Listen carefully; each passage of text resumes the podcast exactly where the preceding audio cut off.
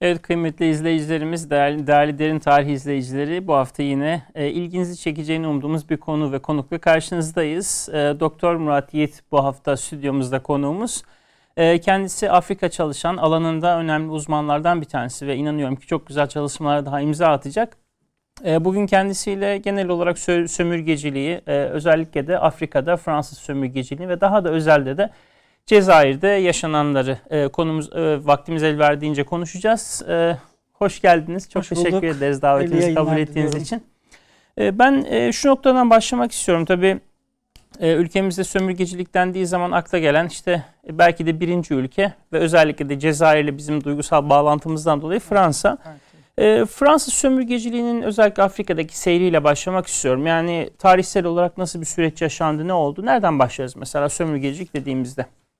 Sömürgecilik e, coğrafi keşiflerle beraber yani Osmanlı'nın Avrupa'yı çok dar bir yere sıkıştırmasından itibaren e, Avrupalılar e, dünyada zenginlik arayışına yöneldiler.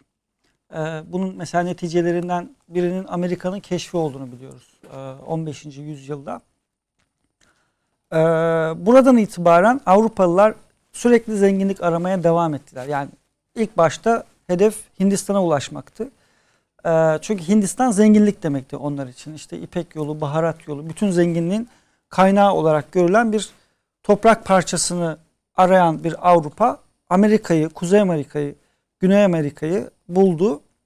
Ee, ilginçtir. Ee, Güney Amerika'ya daha erken gitti Fransa. Yani ilk e, hatta sömürgeleştirdiği yerin e, 15. E, pardon 16. yüzyılda e, Rio de Janeiro e, olduğu söylenir. Daha sonra e, Kuzey Amerika, Kanada gibi yerler e, ve daha da sonra da zannediyorum 17. yüzyılda da Afrika, Afrika'nın daha çok batı kıyıları. Orada da çok büyük bir rekabet var o yıllarda. Yani Hollandalılar var, Portekizliler var.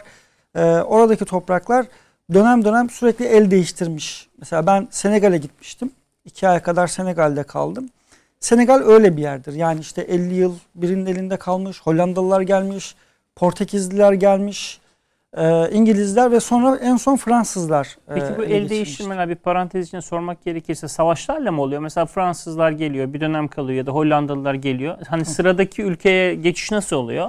Aslında bu ülkelerin kendi aralarındaki rekabetle, savaş üzerinden yaptıkları rekabetlerle söz konusu oluyor. Tabii konjonktür de önemli. Yani o sırada e, işgalci ya da sömürgeci devletin durumu nedir? E, askeri olarak ya da ekonomik olarak karşı koyabilecek durumda mı? Bunlar mesela önemli faktörler. E, bunun üzerinden e, bir mücadeleye girişiliyor ve o günkü şartlar öyle gerektirdiği için çekilmek zorunda kalabiliyorlar ya da savaşarak o toprakları kaybediyorlar. E, Fransa e, 17. yüzyıldan itibaren batı sahillerine yerleşiyor ve Afrika'yı sömürgeleştirmeye başlıyor. Ee, sömürgecilik zaten e, başlangıçta bütün motivasyonu zenginlik olduğu için e, tabii oradaki zenginliklere, kaynaklara yöneliyor. E, çok çeşitli kaynaklar var. Biraz sonra daha detaylı da bahsetmek istiyorum e, temel unsurlarından söz ederken. E, fakat Cezayir'e çok daha yakın olmasına rağmen çok daha geç geldiğini söyleyebiliriz. Yani 1830 yılında e, belki bir zaruret üzerine geldiğini söyleyebiliriz. Nasıl bir zaruret? Ee, Avrupa'da Napolyon savaşları olmuş. Ee, tabii Napolyon önce Avrupa'nın pek çok yerinde e, işgaller gerçekleştiriyor. Büyük bir kısmını alıyor. E, hatta savaşı dönüştürdüğü söylenir tarihte. E, topyekun savaşların başladığı dönemdir aslında. E, 1800'lerin başı, 1700'lerin sonu o dönem. E, bunun üzerine tabii o savaşların neticesinde Napolyon en son yeniliyor. Yani Avrupa birleşiyor. Napolyon yeniliyor ve savaşlardan Fransa mağlup olarak çıkıyor. Ee, ordu itibar kaybetmiş. Bir zafere ihtiyacı var. evet, ordu itibar kaybetmiş. Ee, devlet borç batağında çok ciddi problemler yaşıyor o tarihlerde. 1820'ler, 1830'lar o aralarda. Ee, kendilerine bir zafer arıyorlar. Aradıkları zaferi de Cezayir'de buluyor. Cezayir'e tekrar geleceğim. Bu arada şunu sormak istiyorum. Şimdi sömürgeciliği biz nasıl tanımlarız? Yani genel olarak sömürgeciliğin tanımını yapmak istesek. Yani bir hani sömürgecilik dendiği evet. zaman bizim aklımıza gelen hani e, dışarıdan bir devletin bir bölgeye gelerek oradaki her şeyi kendi uhdesine evet. geçirmesi gibi. Ama literatürde nasıl bir tanım yapılıyor? Yani sömürgecilik dendiği zaman ne anlamak gerekir? Şöyle ben e, yani mesela Fransa sömürgeciliğinin çok karakteristik bir sömürgecilik olduğunu düşünüyorum. E, onlar üzerinden e, baktığım zaman ki diğerleri de zaman içerisinde bununla benzeşmişlerdir. E, Fransa sömürgeciliği dört temel unsur üzerine yükselmiştir diyebiliriz. Bunlardan birincisi fetih söylemi, yayılmacılık. Yani biz e, değişik coğrafyalarda bu kutsal bir kanonik bir şey üzerine yükseliyor. Yani klasik Haçlı mantığı, Haçlı evet, Seferi mantığıyla. Evet yani biz Hristiyanlığı götürüyoruz. E, kutsal bir savaş veriyoruz, kutsal bir mücadele veriyoruz. Gittiğimiz yerleri kendi değerlerimiz adına, kendi devletimiz adına fethediyoruz. Fetih, istila söylemi ve yayılmacılık gibi bir bunun neticesi var. Fakat e, Fransa siyaseti çok eskiden beri yani imparatorluk döneminde de öyle, şimdi bile belki bazı unsurlarına denk geliyoruz. Machiavelli mesela e, hükümdarda söz eder e, Türkiye'yi daha doğrusu Osmanlı'yı ve Fransa'yı çok e, mukayese eder kendi kitabında. E, orada e, Fransa'da iktidarın çok parçalı bir yapı olduğunu söyler. Soylular çok baskındır. E, tabii ki Fransız ihtilalinden sonra durum değişiyor. Yani aristokratlar tasfiye ediliyorlar ve ülke yeni bir ulusal ulusal e, inşa sürecine giriyor. Fakat bu çok parçalılık ortadan kalkmıyor. Yani bunu nereden anlıyoruz? İşte bir iki tane e, darbeler oluyor e, ve Napolyon iktidarı ele geçiriyor. Daha o dönemde yani Fransız ihtilalinden hemen sonra bile e, iktidarın bu bu gruplar arasında, çeşitli gruplar arasında tıpkı soylular dönemi gibi büyük bir mücadele neticesinde ele geçirildiğini biz e, bu şekilde görüyoruz. E, ve sizin böyle bir ortamda halkınıza, çevrenize, burjuvaya, kimse yani orada reayaya bir şey söylemeniz lazım. Ve e, ikinci olarak yani fetih söylemine, yayılmacı söyleme ek olarak ikinci bir faktör e, medenileştirici misyon. E, misyon civilisatrice yani Fransızların tabiriyle. E, Fransızlar e, biz ilkellerin, barbarların topraklarına gidiyoruz. E, bu insanlar barbar insanlar, medeniyet görmemiş insanlar e, bu insanları medenileştirmek bir bizim için bir görevdir. Evet. Beyaz adamın. evet yani tam olarak e, işte o beyaz adam dediğimiz ideolojik şeyin çok mücessem bir e, hali e, burada karşımıza çıkıyor. E, e, medenileştirici misyon sonuna kadar e, sömürgeciliğin en temel prensipleri arasında yer aldı. E, bunun arkasında en başına mesela sömürgeciliği zenginlikle mesela anlattık. İnsanlar Avrupa'dan zenginlik için deniz yoluyla e, dünyaya açıldılar. E, bunu şöyle söylüyorum. Üçüncü bir faktör olarak doğal kaynaklar. Doğal kaynakların mülkleştirilmesi, müstemleke haline getirilmesi. Bunun için insan kaynağı da dahil mi? Tabii ki işte tam olarak onu söyleyeceğim zaten. Evet. Yani normalde tek başına e, bir takım işte elmas, altın, daha sonra petrol, daha sonra doğalgaz, daha sonra başka şeyler tabii ki giriyor. E, ve Afrika bu yönden çok zengin e, bir kıta.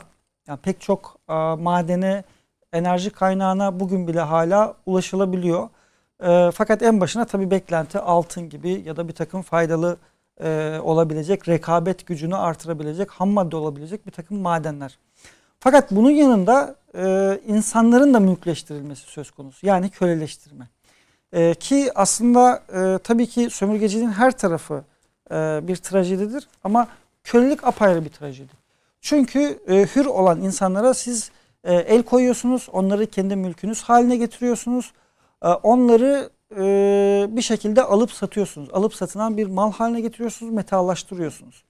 Ve çok ciddi e, trajediler var işin içerisinde. Dakar'dan söz ettim. Senegal'in e, başkenti evet, bugün. E, Senegal'e gittiğimde orada e, çeşitli vesilelerle aslında biz duyuyoruz. Yani televizyonlarda da başka platformlarda da gündeme geliyor.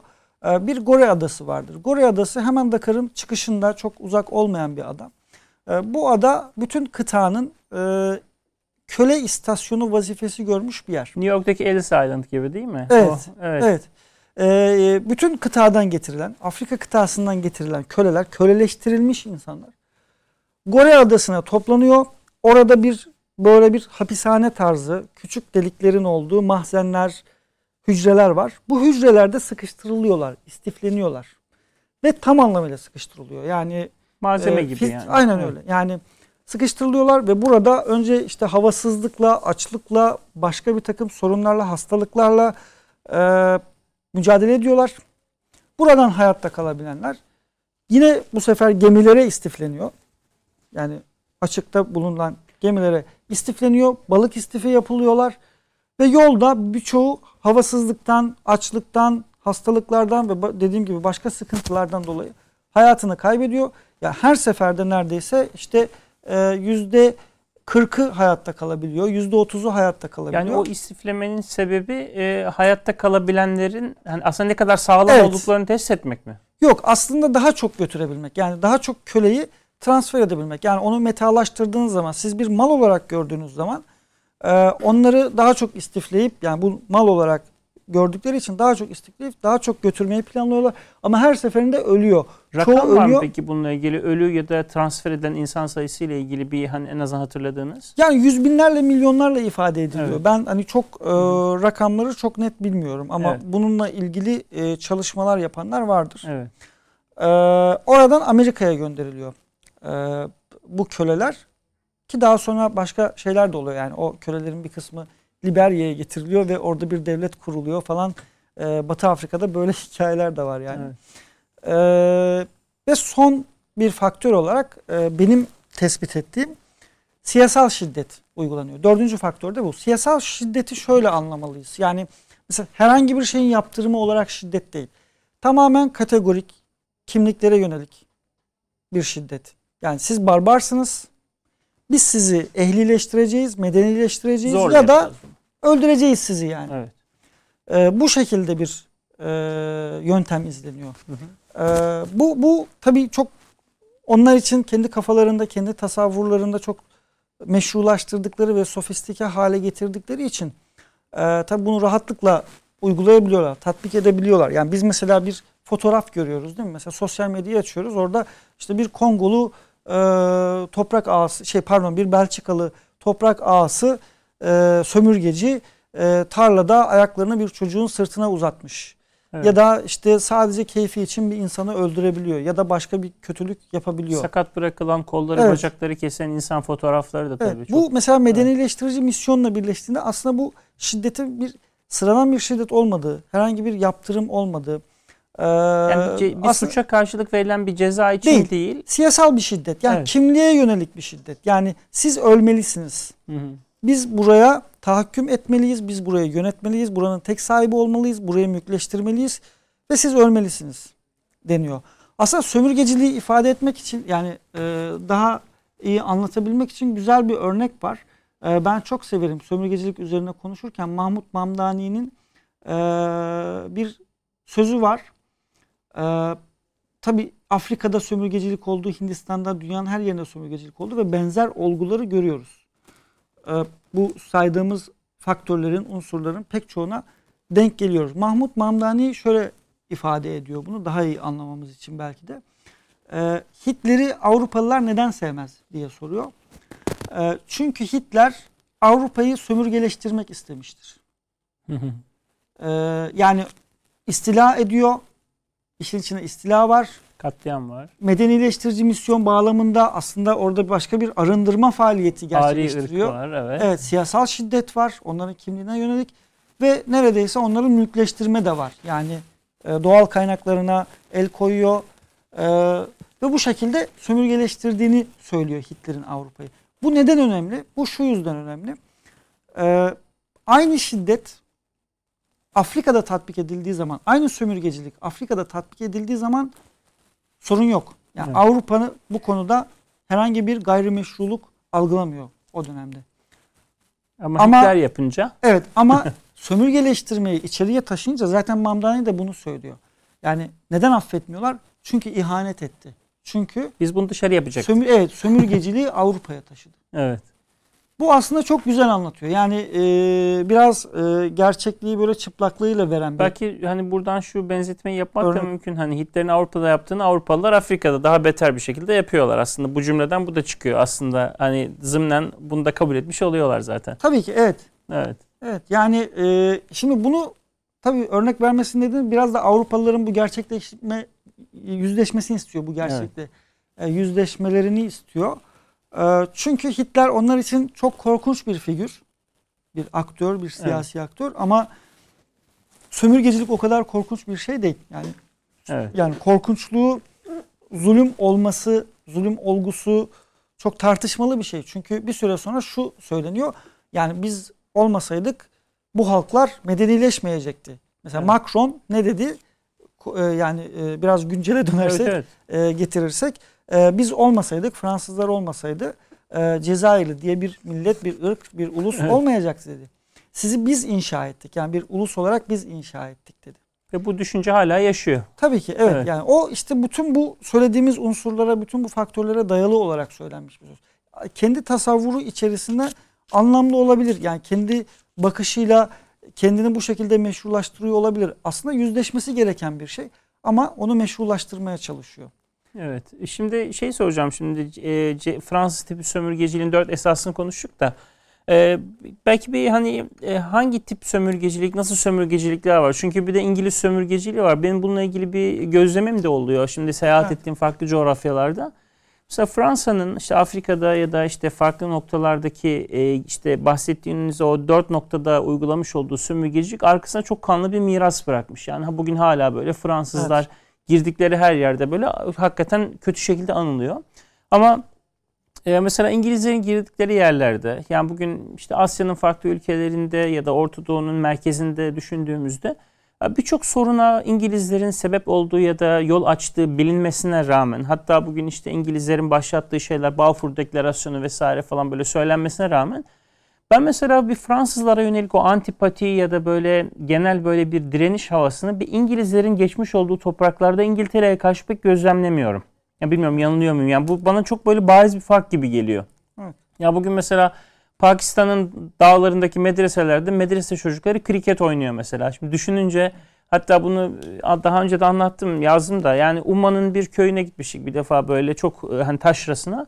Orada böyle e, bize ikram yapacakları zaman şeyi sordular. Çayınız nasıl, nasıl arasın? Sütlü mü sade mi? Şimdi sütlü çay köylere kadar işlemiş. Yani normal bir rutin haline gelmiş. Şimdi e, bu açıdan tam bu noktadan hareketle soracağım. Yani e, mesela bir Fransız tipi sömürgeciliğin karşısında bir İngiliz tipi sömürgecilikten bahsetmemiz mümkün mü? Ya da sömürgeciliğin tipleri bu anlamda nasıl bir ayrışma var? E, tabii ki. E, şimdi şöyle İngilizler tabii çok farklı bir usul takip ediyorlar sömürgecilikte. Yani bu söylediğimiz unsurlar var olmakla birlikte e, çünkü yani tarzlar bu unsurları içeriyor. Ama farklı tarzlarda tatbik edilince bu sefer sanki farklı sonuçlar ortaya çıkıyormuş gibi. Yani Üslup bazen herhalde. Afrika'da öyledir ki e, bir ülkeye gidersiniz e, biraz gezmişsiniz. Yani mesela birkaç ülke birden gezmişsiniz. Gittiğiniz ülkelerde e, ya burayı eski İngiliz sömürgesi ya da eski Fransız sömürgesi diyebilecek bir noktaya ulaşabilirsiniz. O kadar farklılık evet, var. Evet yani nedeni şu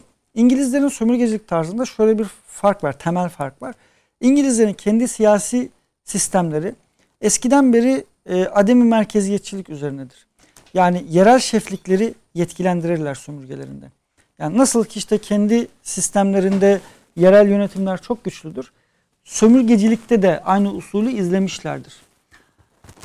Ee, Mamdani bundan bahsederken yerel despotlukların güçlendirilmesi şeklinde anlatıyor. Çünkü e, İngiltere e, kendisi adına yönetecek, işin başında duracak, sömürgelerin başında duracak. Yani orada gerekirse vali olarak, gerekirse başka e, tip yöneticiler olarak bulunacak bir takım yerel şeflikler yetiştiriyor. Ha, o, o nokta galiba çok önemli evet. değil mi? Kadro yetiştiriyor. Tabii yani. yetiştiriyor ve başına geçiriyor ve kendisi, kendilerinin sadakatinden, bağlılığından şüphe duymuyor. Yani İngilizlerin ben şöyle e, düşünüyorum. Yani İngilizler sömürgecilikte de ya da başka bir takım siyaset bu günümüz güncel siyasetinde de her zaman şöyle bir iki adım geri çekilirler. Evet. Ee, şöyle bir iki adım geri çekilirler. Sonra uzaktan bir takım şeyleri yapmayı tercih ederler. Ee, usulleri biraz böyledir. Çünkü bunun daha sağlam neticeler vereceğini düşünürler. Ama Fransızlar öyle değil. Yani Fransızlar en başından beri bir imparatorluk döneminden beri yani e, merkeziyetçi bir siyasi sisteme sahipler. E, dolayısıyla onların sömürge sömürge topraklarını yönetmesi de çok merkeziyetçi bir usul üzerinden oluyor. Kendileri yönetmek istiyorlar. Yani Senegal'de ya da Burkina Faso'da, Dahome'de, Benin'de ya da işte Çad'da e, sömürgecilik döneminde e, olmasını istedikleri bir şeye Paris'ten karar veriyorlar. Ve onun hareketini de Paris'ten başlatıyorlar. Dolayısıyla bazı şeylerde sahada evet, ters yapıyor. Buna e, bu farka aradaki farka direct rule indirect rule şeklinde e, tanımlanıyor. Yani dolaylı yönetim doğrudan yönetim. Dolaylı yönetim İngiliz tarzı olarak biliniyor e, doğrudan yönetim Fransız tarzı olarak biliniyor. Başka sömürgecilerden de bu tarzı takip edenler oluyor. Onu soracağım. Hollanda'yı da biz mesela sömürgeci evet. bir ülke olarak Portekiz'i de biliyoruz. Onların e, sömürgecilik tarzı nereye düşüyor? Hangisine daha yakın mesela? Yani arada bazı farklar olmakla birlikte mesela Hollandalılar daha çok İngiliz sistemini takip Hı. ediyorlar. Portekizliler de Fransız sistemini takip ediyorlar. Çok katıdırlar. Çok askeri olarak ön plandadır mesela Portekiz e, sömürgeciliğinde de Fransızlarda olduğu gibi işte asker bulundurma, bizzat orada üniformasıyla bulunma, e, doğrudan yönetme, Fransız idarecilerle yönetme e, gibi olgular çok e, güçlüdür. Bu aradaki fark yani sömürgecilik tarzları arasındaki fark bu ülkelerin bağımsızlıklarını kazanması, kazanmalarından sonra onların siyasi sistemleri üzerinde de çok belirleyici oluyor. Ee, yani mesela İngilizler bir yerden çekildikleri zaman orada anayasal bir düzen bırakırlar. Evet. Ya çok büyük bir zenginlik bırakmayabilirler. Evet yani sömürgeciler çekildikten sonra gerçekten o bir, bir çöküş oldu. E, ister istemez böyle bir şey var ama e, işleyen bir anayasal düzen bırakıyorlar. Bazı kurumları bırakıyorlar ama Fransızlar öyle olmadı. Yani Fransızlar merkeziyetçi oldukları için, kendileri yönettikleri için kendileri çekildiklerinde kaos kaldı geriye. Evet, geriye çok fazla bir şey kalmadı. Zaten evet bu ülkelerin ulus inşasındaki başarısızlıklarının arkasında yatan nedenlerden birisi bu. Yani şey deniyor mesela sömürgeciliğin girdiği yer iflah olmadı gibi böyle bir söz söylenir yani. Evet. Aslında nedeni biraz bu. Yani siz girdiğiniz yer, yerde bir kaos bırakarak çıktınız. Yani arkada bir takım kurumlar bırakmadınız. Peki şey soracağım bu noktada. Şimdi Macron'a atıf yaptık ya. Şimdi Fransızlar da nihayetinde hani e, gelenekleri güçlü olan bir işte devlet. Hani Fransa bugün bakıldığı zaman coğrafyanın çok farklı yerlerinde hala gözüken bir ülke. Peki bütün bu kıyaslamaları onlar yapıp mesela ya bizim bu yöntemimiz hani çok işe yaramıyor ya da en azından arkamızda böyle bir miras kalıyor. Değiştirelim ya da şu yönleri örnek alalım diye mesela. Diyelim ki hani bahsettik ya İngilizlerin de bir tarzı var. Onlara yönelik böyle bir Hani onlardan örnek alma gibi bir şey tercih etmiyorlar mı yoksa? Bugün çünkü... için çok başka. Yani o zaman için konuşuyoruz. Evet, yani evet. mesela 1960'larda dekolonizasyon yani e, sömürge topraklara bağımsızlığının verilmesi. Evet, şimdi tam oraya geliyordum. Sıradaki soru da oydu evet. zaten. Yani özellikle 20. yüzyılda e, hani o bağımsızlıklarını verme siyaseti üzerinden de evet o evet. devam edelim. E, yani dekolonizasyon süreci e, yani şu şekilde planlı bir süreç olarak ortaya çıkıyor. Bu e, aslında ben daha geriden biraz daha geriden buna bazı katkılar yapmak isterim. E, neden böyle bir karar veriliyor? Yani neden yönetiliyor yönetilen sömürge topraklara birdenbire bağımsızlık verme ihtiyacı ortaya çıkıyor? Buna bakmak lazım. E, İkinci Dünya Savaşı'nda Nazi Almanyası Avrupa'yı işgal ettiğinde, yani Avrupa toprakları başta Fransa olmak üzere işgal ettiğinde ee, çok büyük bir bunalım ortaya çıkıyor. Yani İngilizler de dahi saldırıya uğramalarından dolayı yani dokunulmazlıkları ortadan kalktığı için e, Fransa zaten işgal ediliyor. E, bunalıma giriyorlar.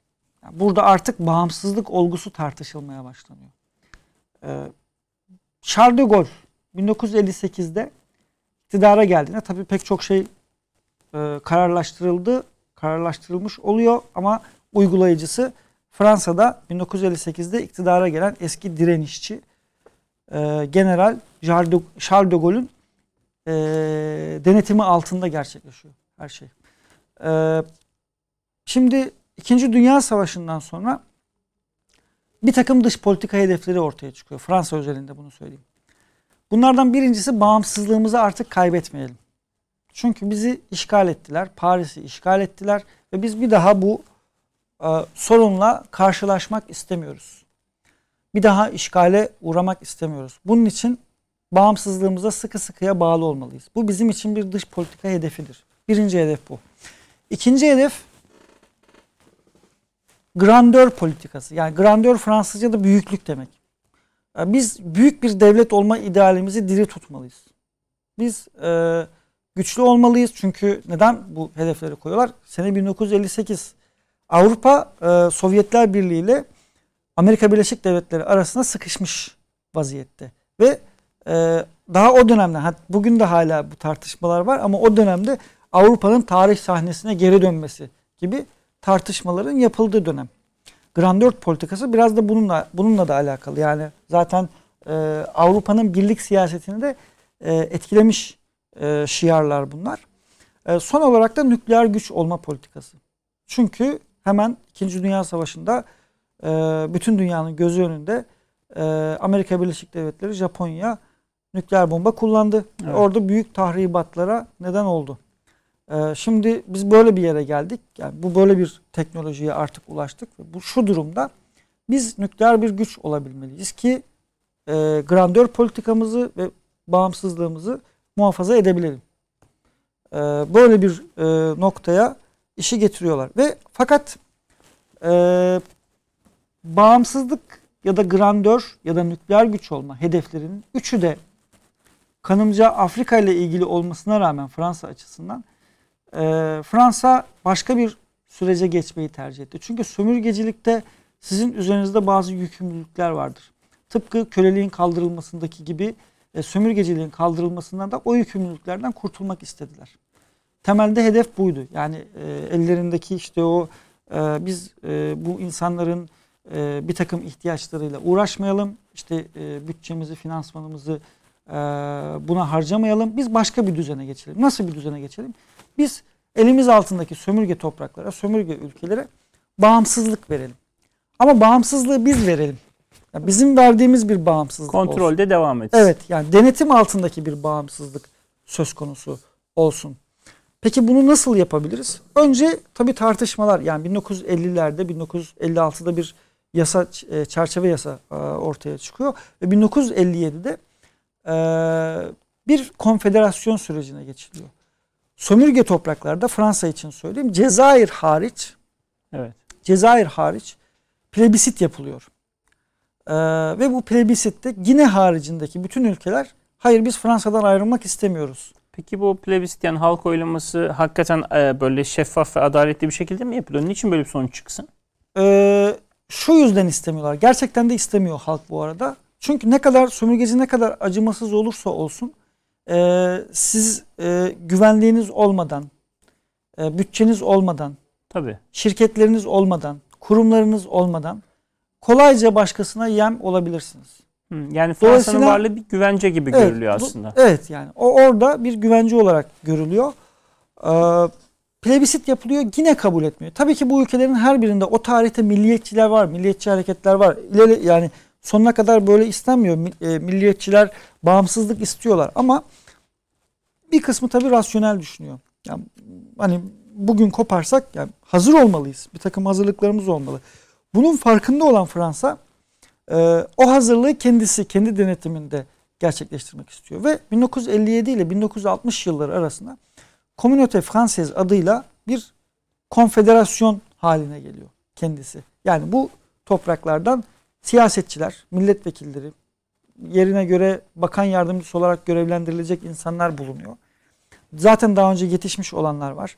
Yetiştirilmekte olanlar var. Bunları pratik siyaset sahasına taşıyorlar. Peki bu üç yıllık dönemin amacı ne? Amacı şu. Bu ülkeleri tamam bağımsızlığı veriyoruz ve veren biziz. Ee, ve e, bağımsızlık verdiğimiz bu devletlerin siyasi hayatlarına karar verecek olan aktörler yani elitler yani siyasi ve bürokratik elitler bu havuz içerisinde ortaya çıksın. Yani bizim ordumuzda çalışan bizim rütbe verdiğimiz subaylar, bizim eğitim verdiğimiz, bizim savunma teknolojisi sunduğumuz, e, belli bir doktrin altında eğittiğimiz askerler e, orada orduyu teşekkür ettirsinler. Bu yöntem işe yarıyor mu peki? Tabii Çünkü... ki. Hmm. Tabii ki. Yani şöyle e, önce elitleri belirliyorlar. Evet elitleri belirlemede çok başarılı oluyorlar. Çünkü yani zaten seçtikleri elit dediğimiz yani sivil ya da askeri elit dediğimiz insanlar kendi klanlarının, kendi aşiretlerinin, kendi topluluklarının önde, Önde gelen, gelen insan, insan, önde gelen insanlar. Onları elde edince Evet. otomatik olarak. Yani zaten şimdi bütün bir havuzdaki bütün elitler sizinle işbirliği yapmak zorundaysa, sizinle ittifak yapmak zorundaysa onlar içinden kimin kazandığının çok bir önemi yoktur. Tabii. Çünkü nasıl olursa yani ne olursa olsun kim kazanırsa kazansın sizinle çalışacak. Nitekim öyle olmuştur. Yani tarihine baktığımız zaman çok ilginç birazdan daha e, pratik darbeleri e, konuşursak e, olaylarını. Mesela bu elitler, cumhurbaşkanları, başbakanlar e, ya da askerler ya da milletvekilleri kaybeden ekip de e, ülkeden kaçmak zorunda kaldığında Paris'e gitmiş. Evet. Kazanan da e, işte saygısını, sadakatini, sadakatini, bağlılığını sunmak için Paris'e gitmiş. Yani kazanan ülkesinde kalıyor Fransa adına. Evet. Kaybeden Paris'e sürgüne gidiyor. Evet. Ve bununla da bundan da ibaret değil. Evet. Yani e, bu e, önce elitleri belirle, belirledik. Önce elitleri belirliyoruz. Sonra bağımsızlık sürecine geçiyoruz. 1960'tan itibaren bu ülkelere bağımsızlık veriyoruz. Ve bu elitler e, ülkeyi yönetmeye başlıyorlar. Siyasi kurumları oluşturmaya başlıyorlar. İşte kurucu cumhurbaşkanları, kurucu başbakanlar ortaya çıkıyor. Ordu mensupları ortaya çıkıyor ki zaten ilk ordular kurulduğunda rütbeler çok düşük. yani Genelkurmay Başkanı'nın mesela başçavuş olduğu zamanlar bunlar yani aslında düşük. Evet. Çünkü düşük rütbeli yani Fransız ordusundan ayrılmış alt rütbeli işte az subay düzeyinde ya da e, çok böyle orta düzey e, e, subaylar e, orada ordu kurmaya başlıyorlar. Fakat bu işler tabii pek çok şeye bakıyor. Yani bir askeri eğitim gerekiyor. E, bunu kim sağlayacak? Yani bize kim teknik danışmanlık yapacak? Fransa. Tabii ki evet. Yani burada sizin kültürel olarak nereden koptuysanız Tabii. eee, onunla hareket edersiniz. Çünkü bu tamamen eee, eee, bütüncül bir şeydir. Tabii. Yani siz mesela bir yerden silah alıyorsunuz.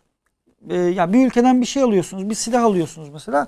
Aldığınız silahın eğitimi de o, o ülkeden almak zorundasınız. Yönergesi, yedek parçası Evet. da oradan geliyor. Yani eğitim oradan geliyor. Teknik danışman oradan geliyor. İşte bu orduların da tek- teknik danışmanları silah oradan geldiği için Fransa'dan geliyor.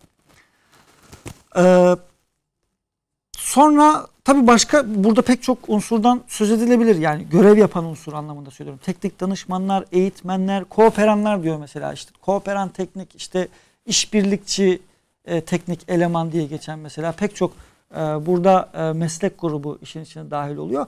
E, bunlardan bir kısmı Genelkurmay Başkanı'nın danışmanlığını yapıyor. Yabancı Cumhurbaşkanı'nın danışmanlığını yapıyor. Yabancı bakanların danışmanlığını yapıyor. Yabancılar yani kimse artık o Ama bu e, sırada ülkede hami devlet olmuş. evet Yani, hami devlet tabii evet hami devlet kimse onların danışmanlık yaptığı, onlarla hareket eden bir düzen oluşmaya başlıyor. Peki bunlar yeterli oluyor mu? Bunlarla bitiyor mu? Bitmiyor. Çok fazla yani şimdi bu söz konuştuğumuz süreç aslında az önce dekolonizasyon dedik. işte ülkelere bağımsızlığını vermekten söz ettik. Aslında e, olan şey klasik sömürgecilikten tamamen yeni sömürgeciliğe geçişten ibaret. Evet.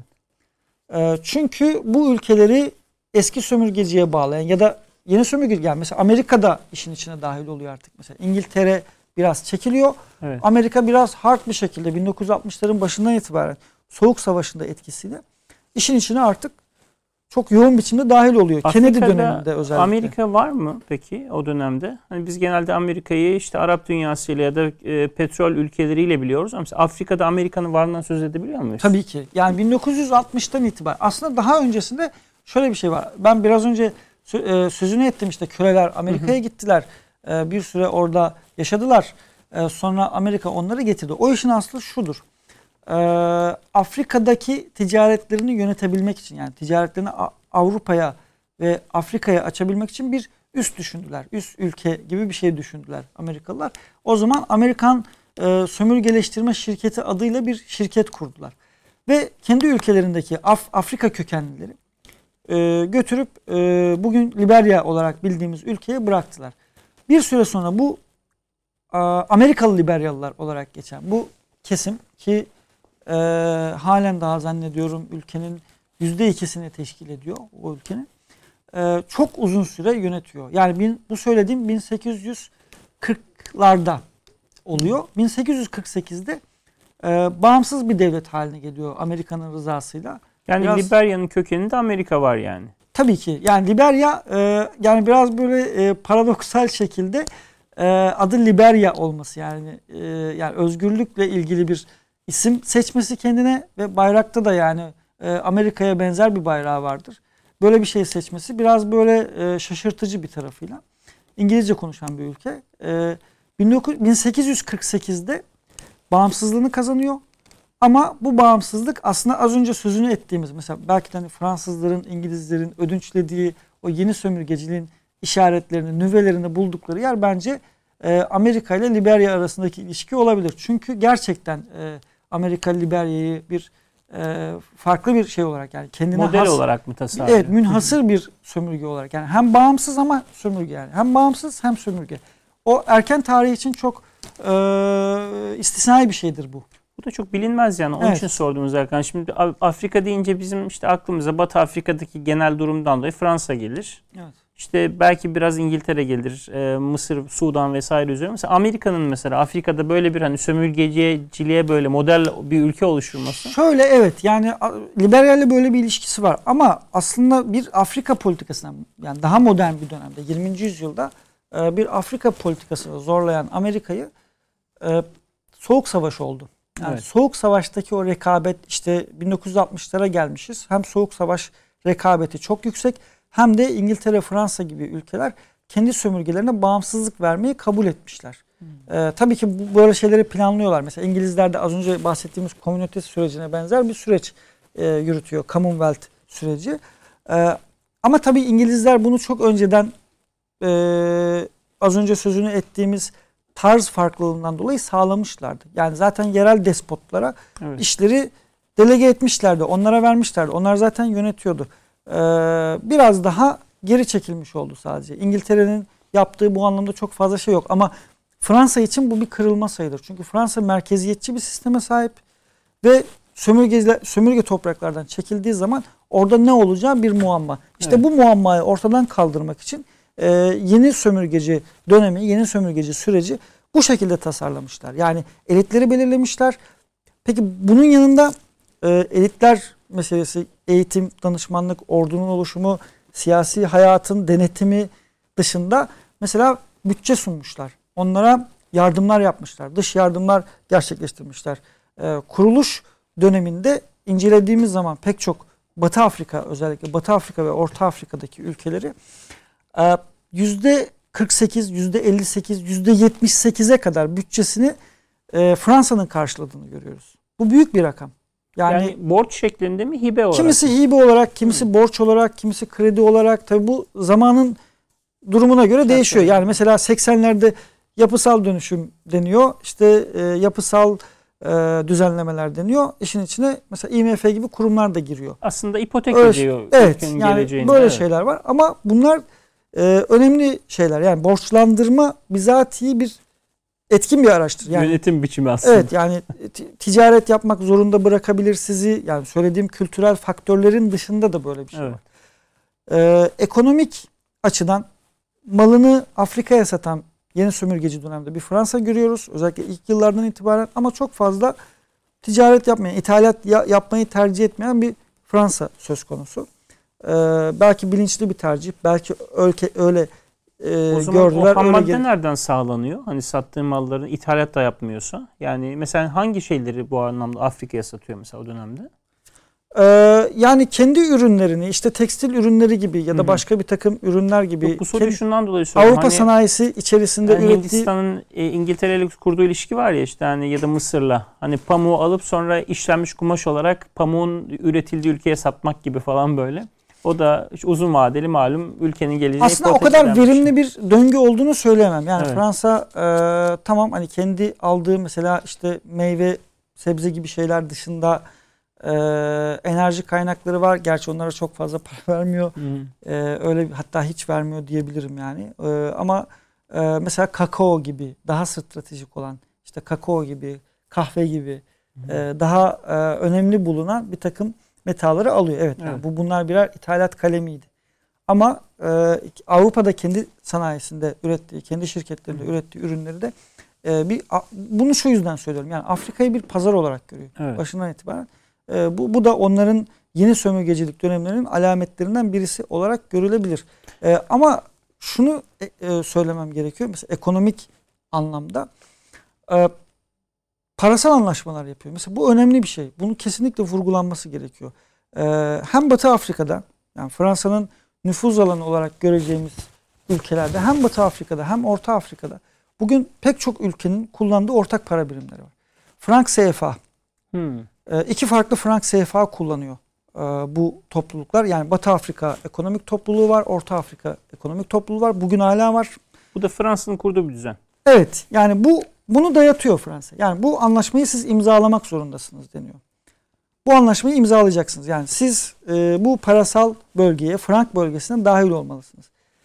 E, peki bunun sonuçları neler? Yani neden bunu istiyor? Bu şu yüzden istiyor. Yani paranızı kontrol etmek istiyorum. Evet. Nasıl istiyorum? Benim belirlediğim para birimine geçeceksiniz. Mevduatınızın yarısını Fransa'da tutmak zorundasınız. Fransa bankalarında tutmak zorundasınız. Ve e, ben işte gerektiğinde sizin paranıza müdahale edeceğim ki ediyordu. Yani 94 yılında Mitterrand'ın çok meşhur bir devalüasyonu var. Emrediyor ve devalüasyon yapılıyor. Ee, ve son olarak da mesela para var değil mi ortada? Yani bir merkez bankası var. Batı Afrika Merkez Bankası, Orta Afrika Merkez Bankası. Onlar da Paris'e bağlı. Darphane yok. Darphane Fransa'da. Ha, paralar Paris'e basıyor. Evet. Wow. Ee, bu düzen halen böyledir. Yani darphane günümüzde de mi öyle? Günümüzde de böyle. Yani mevduat e, rezervleri var. Mevduat konusunda bir takım e, müdahaleler var. Yani paralar hala Fransa'da basılıyor. Evet. Yani bu dayatılan bir parasal anlaşma. Hı. Bu nüfuzunuzu da diri tutacak bir şeydir. Hı. Yani siz sizin bütün ekonomik, sizin bütün finansal hayatınız e, benim emrimde, benim kontrolüm altında, benim denetimim altında. İstersem devalüasyon yaparım ve dediğim gibi 1994'te Mitterrand'ın böyle bir müdahalesi oldu. Tam bu noktada. Evet.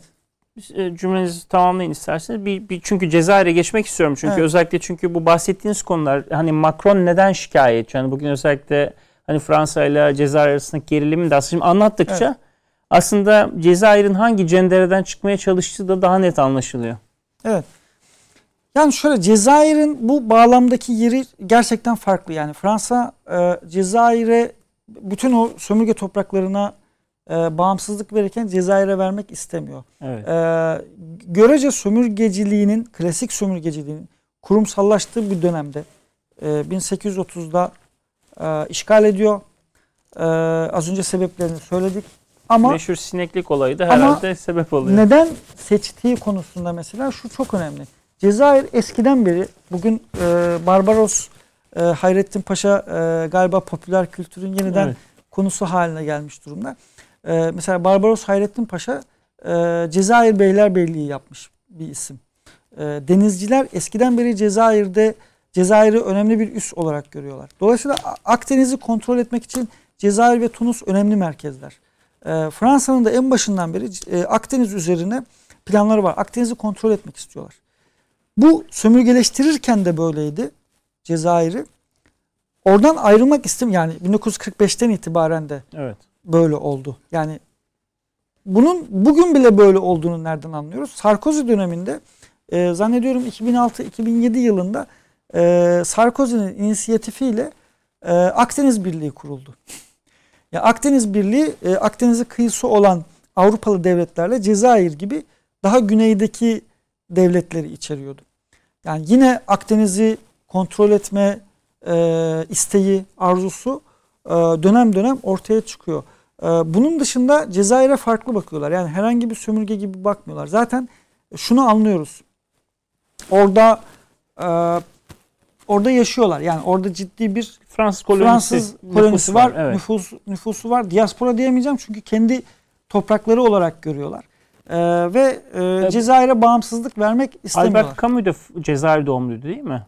Böyle hani evet. birçok Fransız hani tanıdığımız hani evet. hani edebi yönüyle tanıdığımız Tabii, bir evet. mesela. Veba romanı mesela şeyde geçiyor. Albert Camus'un e, Cezayir'de geçiyor. Yani evet. or, orada oradaki bir veba hadisesini içerir. E, pek çok e, Fransız entelektüel orada orayla ilgili de yani mücadele sırasında işte Cezayir'in kurtuluş mücadelesi sırasında e, pek çok e, Fransız entelektüel de konuyla ilgilenmişti. Mesela Sartre. Evet. E, meşhur bir söz var işte bir Fransız e, siyasetçinin neden Sartre'lar hep onlardan yana e, diye soruyor. Ee, Cezayir çok farklı. Cezayir'e siyasetçi farklı bakıyor. Ee, ordu mensubu farklı bakıyor. Fakat e, biz 1945'ten itibaren işlerin çığırından çıktığını görüyoruz. Ee, çığırından çıkaran şey ne? Ee, Cezayir'de tabii zaman içerisinde bütün Afrika'da, bütün dünyada olduğu gibi o yıllarda milliyetçilik milliyetçiliğin yükseldiğini biz görüyoruz. Ee, milliyetçi bir takım entelektüellerin ortaya çıktığını görüyoruz.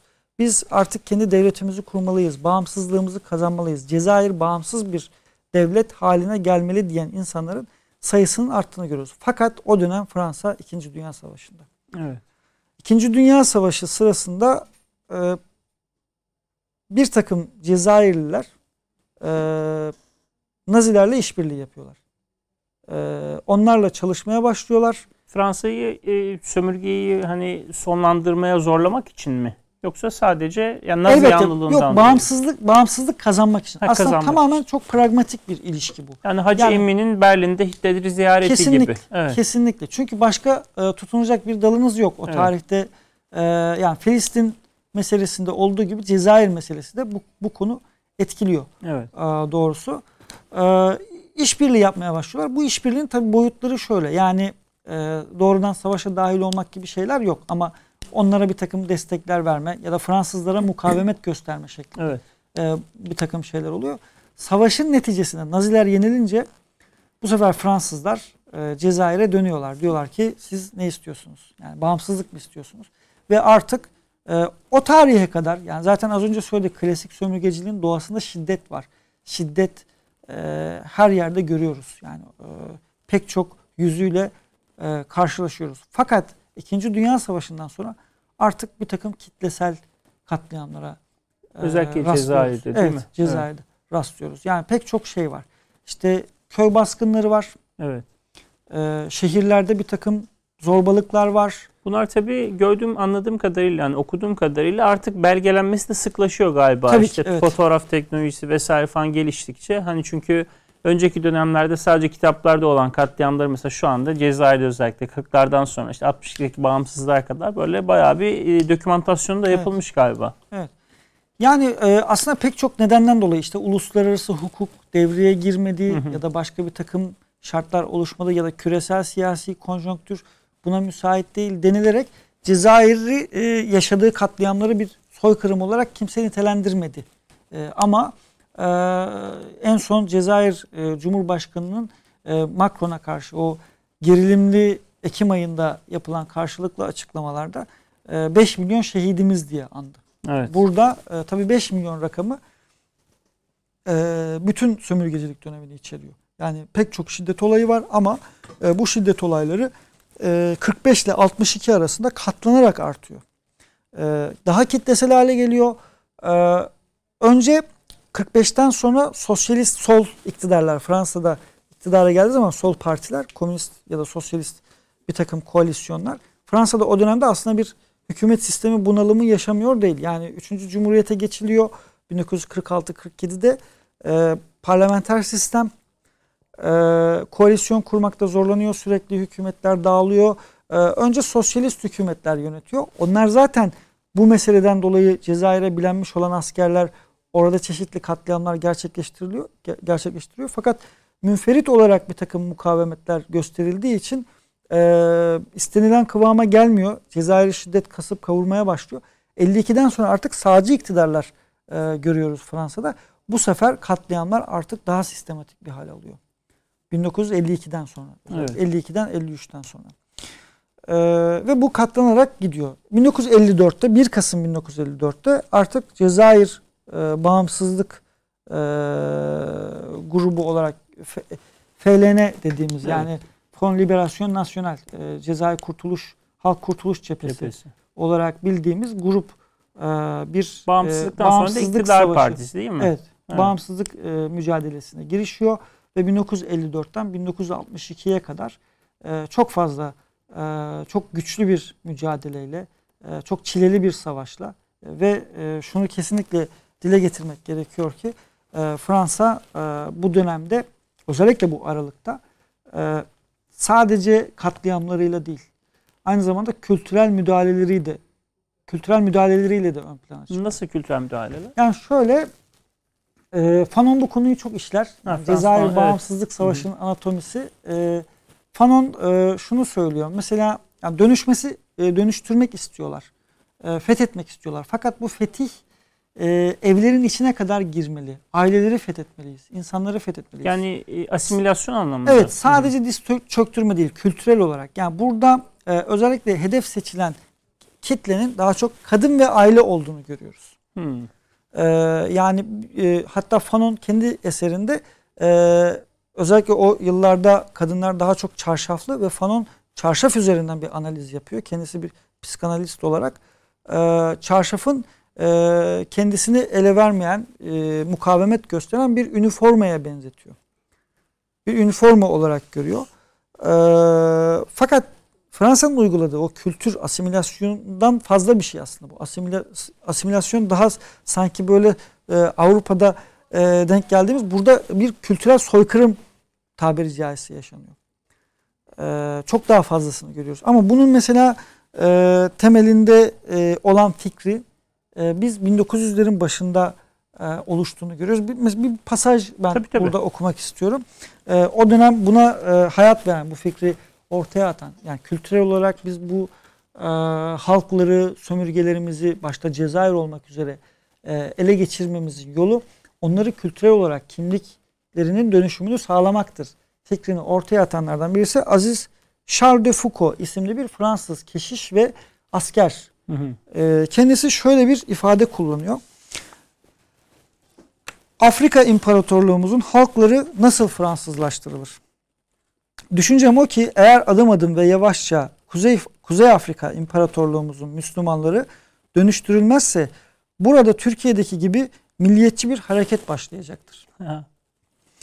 Büyük şehirlerde entelektüel bir elit grup oluşacaktır. Söz konusu unsurlar Fransız kültürüne hakim fakat Fransız ruhu ve kalbi taşımayacaklardır. Bunların en önemli özelliği İslami düşüncelerini kaybetmiş olsalar da kendi özlerini etkileme gücüne sahip dış etkilere karşı korumacı yapıda olacaklardır. Entelektüel gruplar haricinde bu topraklarda şehirler dışında yaşayan göçebe ve taşralılar vardır. Bunlar diğerlerine göre cahil kalmaya devam edeceklerdir. Bizlerden de uzaklaşacaklardır. Bu göçebeler Muhammed'in dinine çok bağlı kalacaklar ve aynı zamanda da bizleri ve bizim dinimizi küçümseyeceklerdir. Yani sanki şey gibi yani Haçlı Seferi'ne Avrupa'yı hazırlayan Papa Urban evet. konuşuyor gibi. evet bunca dönüşüm yaşandı değil mi? Mesela sistemler üzerinde evet. işte din savaşları oldu. Biz artık bundan feragat ettik. Demokratik artık ulus, uluslaşıyoruz. Evet, evet. Artık uluslaştık. Artık sivil din üzerinden bir siyasi sistem inşa ediyoruz diyen e, devletlerin e, zihinlerinin Aslında arka planını çok, çok güzel güncel bir şekilde yansıtıyor. Evet. Bu peki bunun pratiğini nerede görüyoruz? Mesela bunun pratiğini şurada görüyoruz. Dedik az önce söyledik köylerde baskınlar oluyor. Yani askerler şöyle söylüyorlar. Yani konuyla ilgili çok fazla e, Fransız askeri e, itirafçı oluyor. Tabii kendi sistemine karşı değil. Çünkü evet. bununla ilgili çok güçlü yargılamalar yok ama e, yani belgesellerde ya da başka bir takım platformlarda ya da belgelerin bizatihi kendisinde yazışmalarda denk geldiğimiz şeyler var. Ya köylere gidiyoruz. insanlar saklanıyor. Saklandıkları yerden bulup onları öldürüyoruz. Ee, sorgusuz sualsiz. Ya pek çok e, şiddet eylemi var. Evet. Ee, kitlesel öldürmeler, katliamlar var. Ama bunun da dışında şehirde neler oluyor mesela? Şehirde e, bir takım cinayetlerin dışında yani FLN'ye karşı suikastlerin ve cinayetlerin dışında e, az önce Fanon'un e, sözünü ettiğimiz eserinde dile getirdiği gibi mesela kadınlara yönelik özel bir e, hamle var. E, başlarını açmaları isteniyor. Yani evet. Apaçık bir şekilde çarşafınızı çıkarırsanız size ekmek veririz, size iş veririz. E, mesela halka gidiyor bir takım Fransızlar, Fransız kadınlar, erkekler e, onlara aslında çarşaf örtmenin ne kadar yanlış bir şey olduğunu, ne kadar kötü bir şey olduğunu, e, başlarını açmanın çok daha doğru olacağını Mantıklar ne kadar hani ülkelere göre e, benzer benzerlikler gösteriyor. Mesela evet. hani o tesettürle ilgili algı ya da zorlamalar çok evet. enteresan hakikaten. Ee, bununla da kalmıyor. Önce böyle tatlı tatlı anlatıyorlar. Diyorlar ki işte bakın böyle daha iyi değil mi e, şeklinde bir takım e, telkinler var. Sonra telkinle yola gelmeyeceğini anladıklarında Ee, eğer başını açmazsan seni çalıştırmam. Başını açmazsan sokakta gezemezsin. Ee, eğer sokağa çıkmıyorsa ki büyük çoğunluğu çıkmıyor zaten. Ee, mesela iş görüşmesine çağırıyor Cezayirli. Ee, Nasıl giyindiğini görmek için. E, evet ama sadece kendisini değil. İş görüşmesine ailenle geleceksin. Yani sanki Türkiye'de bir dönem yaşanan şeyler gibi evet. ya da bugün bazı yer çok enteresan hakikaten. Evet çünkü modernite biraz böyle bir şey. Yani evet. e, modernitenin evrenselliği biraz böyle e, kültürel Bahsettiğiniz 1950'lerin Cezayir'i. Evet. Yani ama çok enteresan bir şekilde mantık hani ülke fark etmeksizin aynı şekilde mesela ailesi nasıl giyiniyor üzerinden evet. bir yargılama ve şekillendirme. Mesela davetler veriliyor. Yani o dönem işte Cezayir'de bir takım davetler veriliyor. Diyor ki eşinle birlikte geleceksin. Ne iş yaparsan yap. Eşinle birlikte katılacaksın. Eşinin Al, kıyafetini alkollü, görmek için. Evet alkollü bir takım programlar yani kendilerine uygun, kendi kültürlerine uygun bir takım programlar düzenleniyor ve bu programlara ailesiyle birlikte katılması isteniyor. Ee, bunun gibi şeyler. Tabii bunun neticesi ne olacak? İşte eşinin kıyafeti, kendi kültürünü muhafaza ediyor olması, kendi kimliğini muhafaza ediyor olması burada bir soruna dönüşecek. Aklıma İş şey geliyor, siz konuştukça mesela Tunus'ta e, işte Habib Bourguiba'nın mesela hani evet. kendi halkına uyguladığı işte o hatta bir dönem evet. orucu bile yasaklama girişimi falan çok evet. ilginç yani direkt kopyalayıp Tabii, evet. Tunus'a yapıştırılmış aynı yöntemler. Evet. Ee, şimdi böyle iki yönlü bir soykırımın tatbik edildiği Cezayir'e e, kendi iktidarını korumak için e, kendi e, gücünü muhafaza edebilmek için e, bağımsızlık vermiyor. Bunun neticesinde e, şöyle bir şey oluyor. Bunu eklemem gerekiyor. Hı hı. E, askerler 1958'de Charles de Gaulle Cezayir'e bağımsızlık vermeyi kabul ediyor. Hatta bunu kararlaştırıyor. Fakat bunu askerlere söylediğinde reddediyor. E, reddediyor askerler. 3 sene siyasi bir mücadele yürüyor. Charles de Gaulle ve aynı askerler arasında. Da Cezayir'de de evet. gerilim ve katliam. Ee, evet aynı zamanda katliam da sürüyor bu arada tabii. 1961'de artık Charles de Gaulle kararlılığını gösterdiğinde askerler Cezayir topraklarında askeri darbe gerçekleştiriyorlar. Evet. Ve CIA'nin e, desteğiyle yapıyorlar bunu. Bu, bunu bunu ben e, bir takım e, diplomatların kendi evraklarında gördüm. Yani CIA'den Cryptex geldiğini diplomat kendisi kendi hatıralarında yazıyor. Evet Murat Bey yani e, sohbet hiç kesilmesin evet. istiyorum ama işte bir süremiz var. Yalnız şöyle e, konuştukça şunu fark ediyorum. E, sizinle bir de Afrika'da darbeleri sadece konuşmak lazım evet. aslında. Hani çünkü e, hani Fransa'nın, Amerika'nın, İngiltere'nin mesela tetiklediği ya da desteklediği çok teşekkür ederim katıldığınız ben teşekkür için. ederim. Yani Çok sağ olun. bazı soruları soramadım böyle sohbet evet, hakkında o kadar aslında güzel biraz yarım ki. kaldı gibi de oldu. Ha, o zaman o zaman ikinci program, üçüncü program diye daha sonra konuşalım. İnşallah. Çünkü bu konu zaten özellikle Afrika ve Fransa sömürgecilik bitecek gibi bir konu. Çok teşekkür evet. ederim katıldığınız ben için. Ben teşekkür ederim. Evet kıymetli izleyicilerimiz kısa bir aradan sonra birlikteyiz.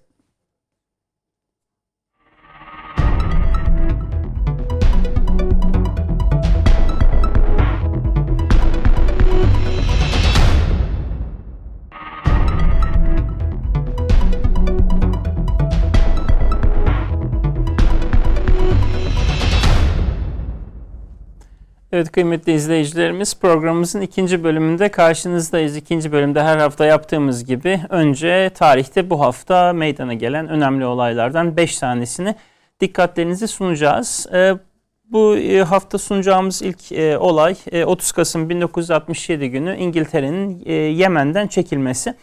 Tabii yakın tarihi e, belki dikkatli gözle okumayanlar için İngiltere ile Yemen'in münasebetleri çok anlaşılmayabilir. Fakat e, İngiltere 1839'da e, henüz Osmanlı İmparatorluğu'nun gücü de bölgede hala hissedilir durumdayken Yemen'in güneyindeki Aden'i resmen işgal etti.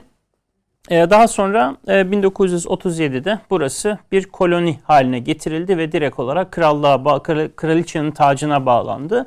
Daha sonra da ee, burada özellikle Hindistan sömürgelerine giden yolun bir aktarma noktası şeklinde Aden Limanı teşekkül ettirildi. Ee, Yemen'in güneyinde Güney Yemen iken oralar Aden başkentti. Bugün de hala Yemen'in çok önemli bir noktası ve e, bütün Hint okyanusundaki civarın bütün en önemli limanlarından bir tanesidir. 30 Kasım 1967'de e, İngiltere bölgeden çekildikten sonra programımızın birinci bölümünde de konuştuğumuz gibi geride işleyen bir sistem bıraktı. Fakat e, özellikle Kuzey Yemen ile Güney Yemen arasındaki ihtilaflardan dolayı e, Yemen hızlı bir şekilde bir kaosa sürüklendi. E, dolayısıyla Aden e, tarihinde bugün de öyledir. E, İngilizlerin hala mimari açıdan da kültürel açıdan da etkisini taşır ve bütün Yemen'in diğer bölgelerinden hala ayrılır. Fakat e, yaşanan genel kaos ki şu anda zaten Yemen'de de aynı kaos durum devam ediyor. E, o İngilizlerin bırakmış olduğu sistem büyük ölçüde dağılmıştır diyebiliriz. İkinci bu haftaki gündemimiz bu defa Pakistan'a uzanacağız. 2 Aralık 1988'de e, ülkenin ilk kadın başbakanı Benazir Bhutto yemin ederek göreve başladı. E, Pakistan'da tıpkı Hindistan'daki Gandhi'ler gibi ya da Amerika'daki Kennedy'ler gibi bir e, yönetici aile ailenin mensubuydu Benazir Bhutto. E, babası Zülfikar Ali Bhutto.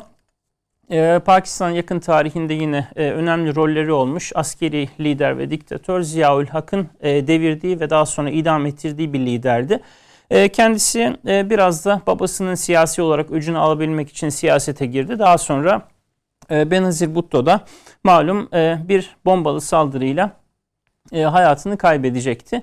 E, özellikle kendi döneminde e, etkili olmaya çalışan bir isimdi Benazir Bhutto. İngiltere ile bağlantıları çok kuvvetliydi. Fakat kendisinin özellikle Pakistan'ın sosyolojik ve siyasi şartlarından kaynaklanan bazı sebeplerle yeterince e, etkin olamadığını ve ülke tarihinde çok kalıcı izler bırakamadığını biliyoruz. Daha sonra kendisinin ölümünden sonra e, kocası da e, Cumhurbaşkanlığı makamında bulunduğu bir süre. Üçüncü olarak bu defa kendi topraklarımıza merkez coğrafyaya doğru dönüş yapıyoruz.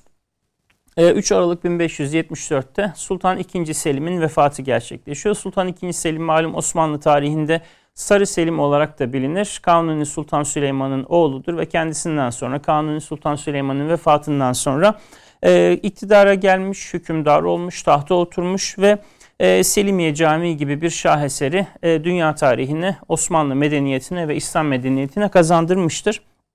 E, İkinci Selim'le ilgili belki yine hatırlamamız gereken bir başka tarihi gerçekte kendisinin döneminde Kıbrıs adasının fethedilmiş olmasıdır. E, Kıbrıs'ın başkenti Lefkoşa'da da yine kendisinin döneminde fetihten sonra e, camiye çevrilen büyük bir katedral bugün de cami olarak Selimiye Camii olarak hala ibadete açık durumdadır.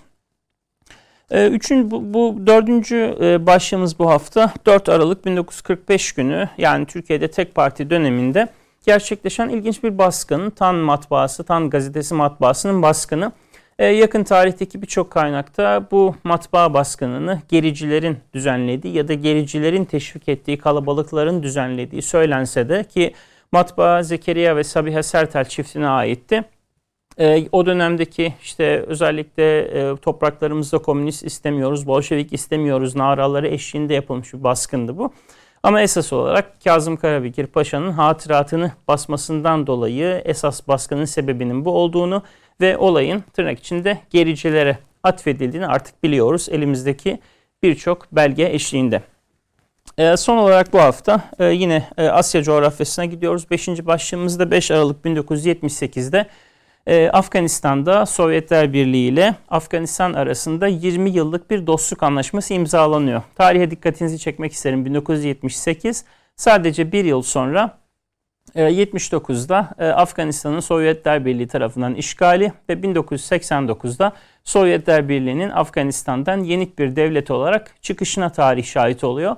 78'deki 20 e, yıllık dostluk anlaşmasından 11 yıl sonra Sovyetler Birliği o dönemin iki büyük imparatorluğundan biri malum. Yenik düştükten hemen sonra zaten Sovyetler Birliği'nin dağılışına giden süreçte böylece başlıyor. Aslında 5 Aralık 1978'i bu yönüyle kasırganın ayak sesleri ya da köprüden önceki çıkışın son e, istikameti olarak da ifade etmemiz mümkün. E, tarihte bu haftayı böylece çok kısa başlıklar halinde gördükten, özetledikten sonra e, yine her hafta yaptığımız gibi 5 tane seçtiğimiz kitabı ben e, huzurlarınıza takdim etmek istiyorum. Bu kitaplardan birincisi Yılmaz Can imzalı Türkiye Diyanet Vakfı'ndan e, çıkmış, yayınlanmış İslam Şehirlerinin Fiziki Yapısı isimli eser.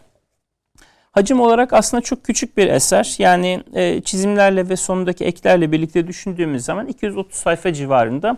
Fakat özellikle İslam şehirlerinin, İslam tarihinin başlangıcından günümüze, işte Medine-i Münevvere'den e, daha sonraki süreçte kurulan bütün şehirlere e, hangi karakteristikleri taşıdığı, e, İslam şehirlerinin fiziksel olarak hangi unsurlardan oluştuğu, bir İslam şehri kurulurken nereden başlanıp daha sonra hangi bölümlerin bu şehirlere ilave edildiği ile ilgili e, hem tarihi hem dini hem mimari açıdan e, çok dikkat çekici ayrıntıları barındıran çok faydalı bir eser. Hani küçük eskilerin tabiriyle muhtasar ve müfit yani özel ve çok faydalı. Dolayısıyla birinci tavsiyemiz İslam şehirlerinin fiziki yapısı Yılmaz Can imzalı. E, ikinci tavsiyem e, kitabımız e, merhum Profesör Doktor Muhammed Hamidullah'ın Hazreti Peygamber'in Savaşları isimli kitabı. E, bu kitap e, ders notları olarak e, kendisinin hem Türkiye'de hem de Paris'te vermiş olduğu derslerden derlenmiş. E, daha sonra öğrencileri tarafından e, kitap haline getirilmiş ve Türkiye'de de defalarca yayınlanmıştır. Kitabın özelliği e, merhum e, Profesör Hamidullah'ın özellikle bu savaşların yaşandığı coğrafyayı, coğrafyaları, Bedir, Uhud, Hendek ve diğer savaşların yaşandığı bölgeleri 1930'larda yani daha böyle Suudi Arabistan devleti emekleme aşamasındayken bizzat kendisinin gezmiş olması, e, bir yerden bir yere şu kadar e, işte e, gün şu kadar durak gibi ifadeler geçtikçe kaynaklarda oraları bizzat test etmek için merkep sırtında ya da deve sırtında o mesafeleri bizzat kat etmesi hatta kitapta notlar var.